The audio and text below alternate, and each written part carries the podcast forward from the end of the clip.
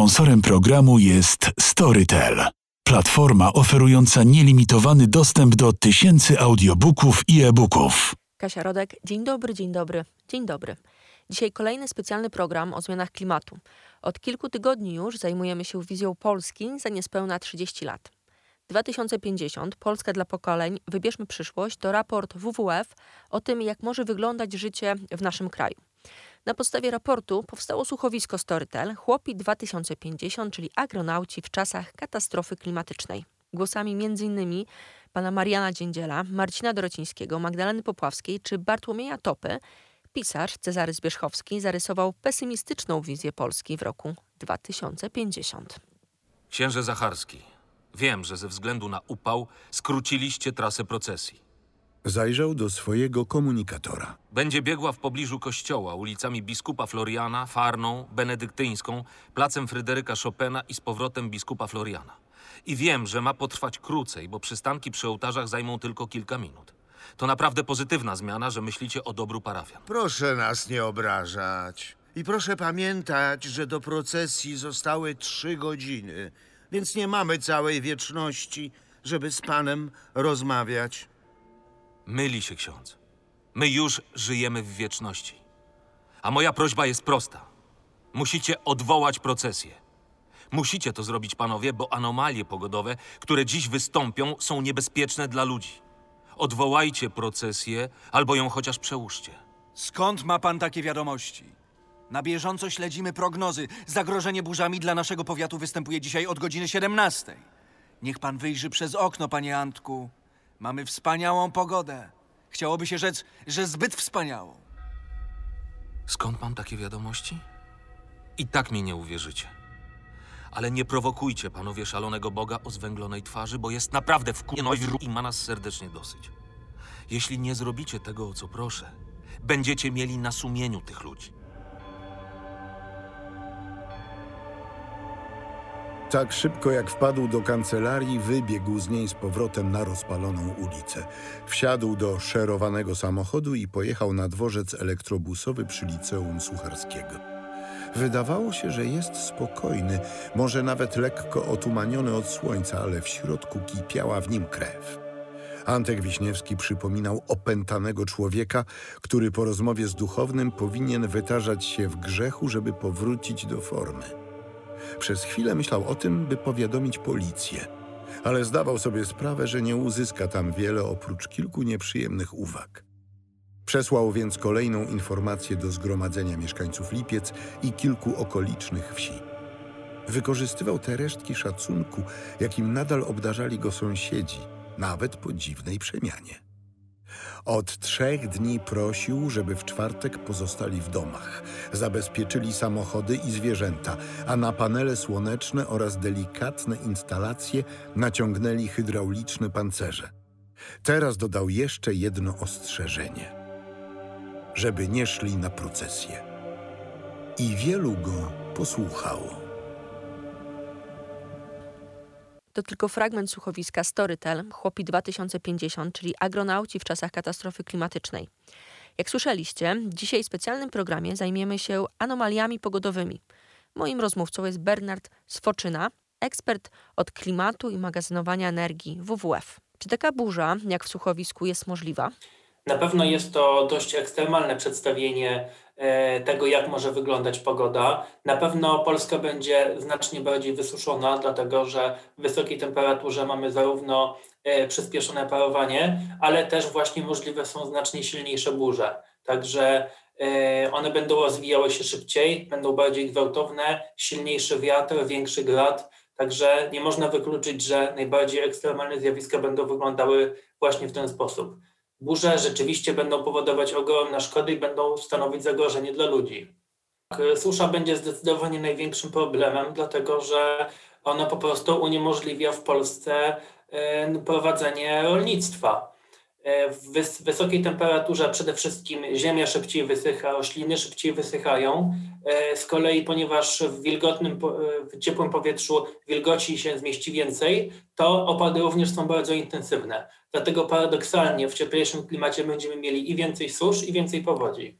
Z jednej strony mamy burzę, z drugiej susza. Jak to wytłumaczyć przeciętnemu Kowalskiemu, który argumentuje, że przecież zawsze były susze, burze i to wszystko wpisane jest w szeroko pojętą pogodę.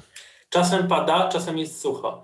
E, na przykład w sytuacji, kiedy mamy dłuższą falę upałów, 2-3 tygodnie, w wysokiej temperaturze, e, gleba znacznie szybciej wysycha, w związku z tym taka, takie 2-3 tygodnie bez deszczu, które przy normalnej temperaturze nie byłoby problemem dla, dla roślin, czy również e, dla ludzi, w wysokiej temperaturze już jest problemem. Tak samo my też, jak mamy wysoką temperaturę, to, to znacznie mocniej to odczuwamy. Też po prostu czujemy, że trzeba więcej pić to Bernard Swoczyna, WWF. Do kolejnych wątków związanych ze zmianami klimatu wrócimy za chwilę.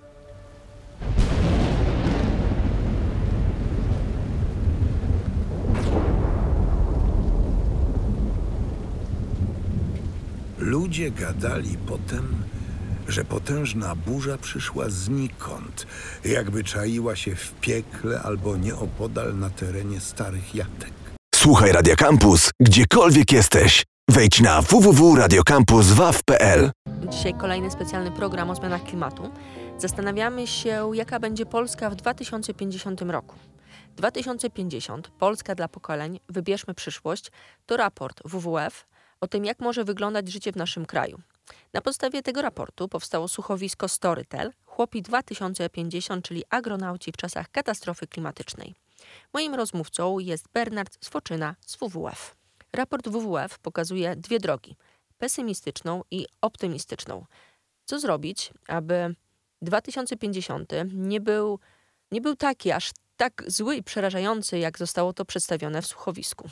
Najważniejsze decyzje są do podjęcia na szczeblu rządowym i trzeba po prostu naciskać na rząd, żeby je podjął. Chodzi przede wszystkim o zmianę tego, e, skąd czerpiemy energię. Czyli powiedzmy sobie szczerze, dalej będziemy potrzebować prądu w naszych gniazdkach, natomiast e, to ma duże znaczenie, jak ten prąd będzie produkowany. Już teraz e, kilkanaście procent energii elektrycznej czerpiemy ze źródeł odnawialnych, z wiatru, ze słońca i to się coraz bardziej opłaca, dlatego że wydobycie węgla jest coraz droższe, e, już nawet pomijając wszystkie szkody środowiskowe związane z węglem, czyli zanieczyszczenie powietrza, e, ale przede wszystkim wpływ na klimat. E, dlatego to rząd powinien podjąć decyzję, że zgodnie z międzynarodowymi zobowiązaniami będziemy odchodzić od węgla i będziemy korzystać przede wszystkim z odnawialnych źródeł energii. To się po prostu opłaca, dlatego że węgiel jest coraz droższy, a panele słoneczne czy wiatraki są coraz tańsze. Mowa była o decyzjach rządowych, ale panele, o których e, wspominał mój rozmówca, to już decyzje, można powiedzieć, osobiste. Czy my jako Polacy możemy coś zrobić już teraz?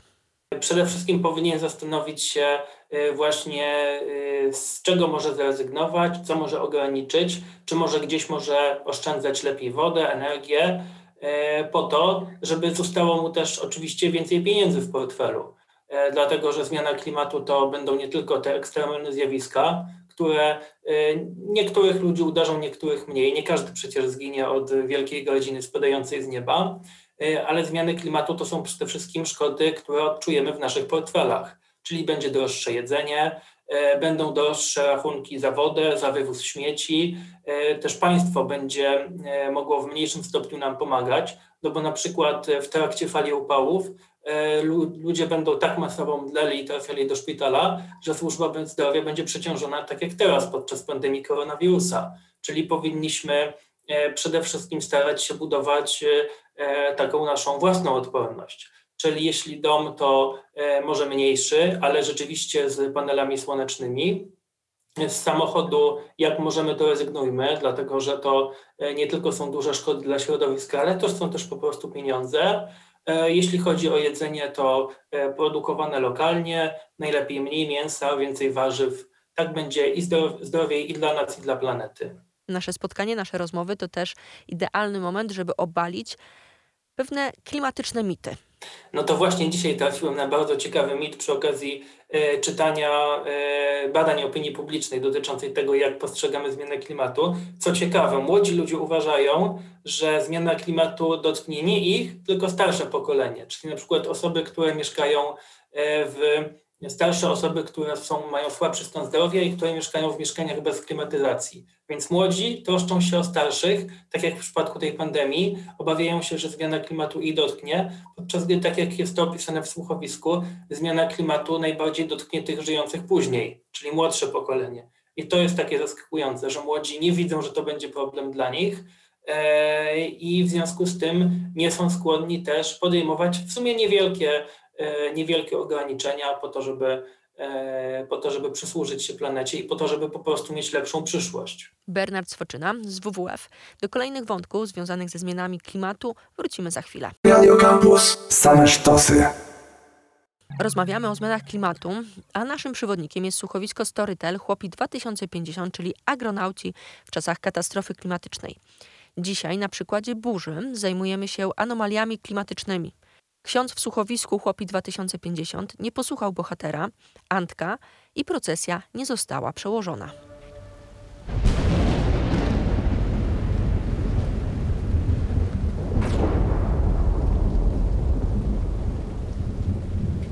Ludzie gadali potem, że potężna burza przyszła znikąd, jakby czaiła się w piekle albo nieopodal na terenie starych jatek. Kiedy wychodzili z kościoła, powietrze drgało jeszcze nad asfaltem, tworząc w słońcu widmowe kałuże. Ale wkrótce zerwał się wiatr. Zaczął targać chorągwiami i rozwiewać płatki rzucane przez bielanki przed baldachimem z monstrancją. Powiało tak, że strażacy wypuszczali z rąk dębowe drzewce, a ołtarz na rogu Farnej i Benedyktyńskiej zachwiał się i zawalił. Niebo zrobiło się czarne. Wszystkie śmieci i drobne ozdoby poleciały w górę z szarym pyłem, zasysane miniaturowymi tornadami. Wierni mogli jeszcze uciec do kościoła. Mogli też rozpierzchnąć się po ulicach i bramach, by uniknąć wzajemnego tratowania. Jednak stary proboszcz grzmiał do końca, że modlitwą przebłagają Boga, uzyskają przychylność i łaskę a mieszkańcom sierpeckich parafii niestraszne kaprysy przyrody. Organista śpiewał nawet wtedy, gdy jedna z chorągwi, powalona wichrem, przygniotła dwie starsze kobiety. Słowa pieśni z księżowskiego megafonu z wielkim trudem przebijały się przez wycie wiatru i szum drzew okalających świątynię. Pierwszy kawał lodu, spadając na ziemię, trafił prosto w łysinę organisty Macieja.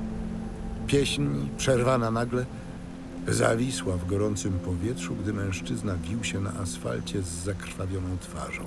Drugi kawał przeciął płócienny baldachim, trzeci uderzył kogoś w tłumie, a potem posypały się następne. Żaden z wiernych nie pamiętał tak potężnych kul gradu, z których większość miała rozmiar pięści, a najcięższe ważyły 4 kilogramy. Na uliczkach wokół kościoła farnego zawyła apokalipsa. Bryły lodu siekły bezlitośnie wszystko, co znalazło się pod nimi.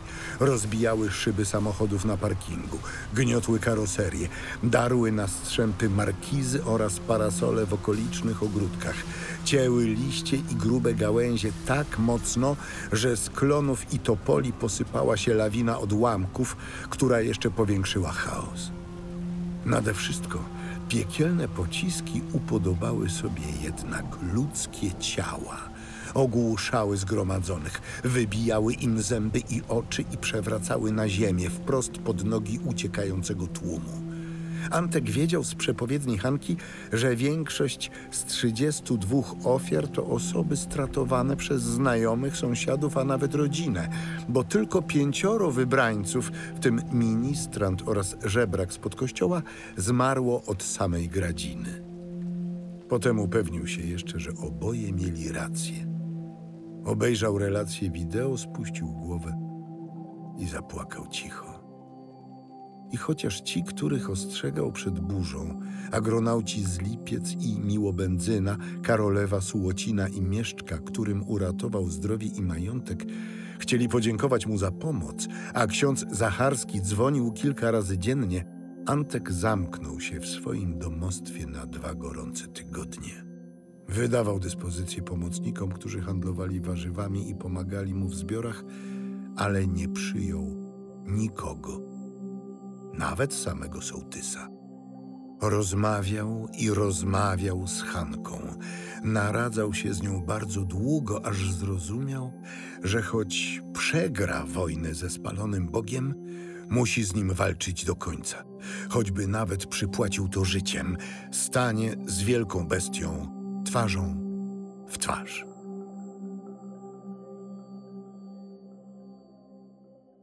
To fragment słuchowiska Storytel, Chłopi 2050, czyli agronauci w czasach katastrofy klimatycznej. Rozmawiamy o anomaliach pogodowych i o tym, jak może wyglądać Polska za niespełna 30 lat. Moim rozmówcą jest Bernard Swoczyna z WWF. Mówiliśmy o mitach klimatycznych. Jednym z nich jest przekonanie, że my jako jednostki nie możemy tak zaszkodzić klimatowi, jak na przykład wybuch wulkanu. No, przy wulk- wybuchu wulkanu akurat nie za wiele się dzieje, dlatego że e, wulkany emitują e, 50 do 100 razy mniej dwutlenku węgla niż ludzkość. E, Wulkan wybucha raz na jakiś czas i wtedy faktycznie jest duża chmura pyłu, natomiast e, elektrownia Bełchatów działa 365 dni w roku. Samochody po drogach też jeżdżą przez cały czas. E, Dlatego e, ci ludzie, którzy kupują benzynę czy, czy zużywają za dużo prądu, też mają na to wpływ.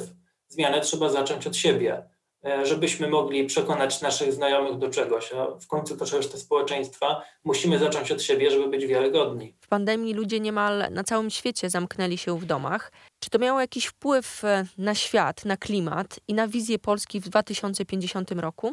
No najważniejsze jest to, jak to wpłynie w przyszłości na nasze życie, czyli e, no w tej chwili my, młode pokolenie, to bardzo mocno chcemy korzystać z tego życia, chcemy podróżować, chcemy kupować różne rzeczy, e, chcemy się tym cieszyć. Bardzo niechętnie patrzymy na ograniczenia, a podczas gdy, mm, jeśli zmiana klimatu będzie postępować, coraz więcej rzeczy będzie nam zabierane. Czyli żywność będzie coraz droższa, państwo będzie musiało wydawać coraz więcej pieniędzy na radzenie sobie ze skutkami zmiany klimatu.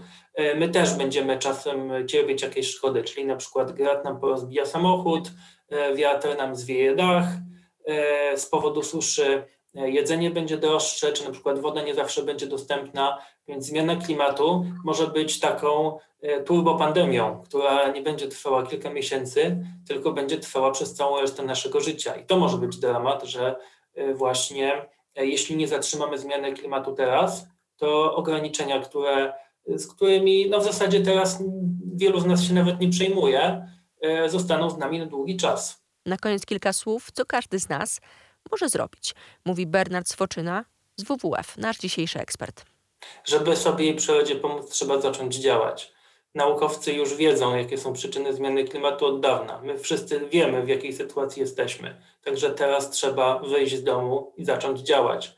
Można dołączyć do młodzieżowego strajku klimatycznego, można dołączyć do Extinction Rebellion, można wesprzeć WWF w jego działaniach czy Greenpeace. Dlatego zachęcam do podjęcia zdecydowanych działań. Czas na czytanie, e, czas na zastanowienie się już się skończył. Kolejny program specjalny o klimacie już za tydzień w piątek o 16. Na naszej stronie radiocampus.fm znajdziecie podcasty oraz artykuły o zmianach klimatu. Kasia Rodek, do usłyszenia. Sponsorem programu jest Storytel, platforma oferująca nielimitowany dostęp do tysięcy audiobooków i e-booków.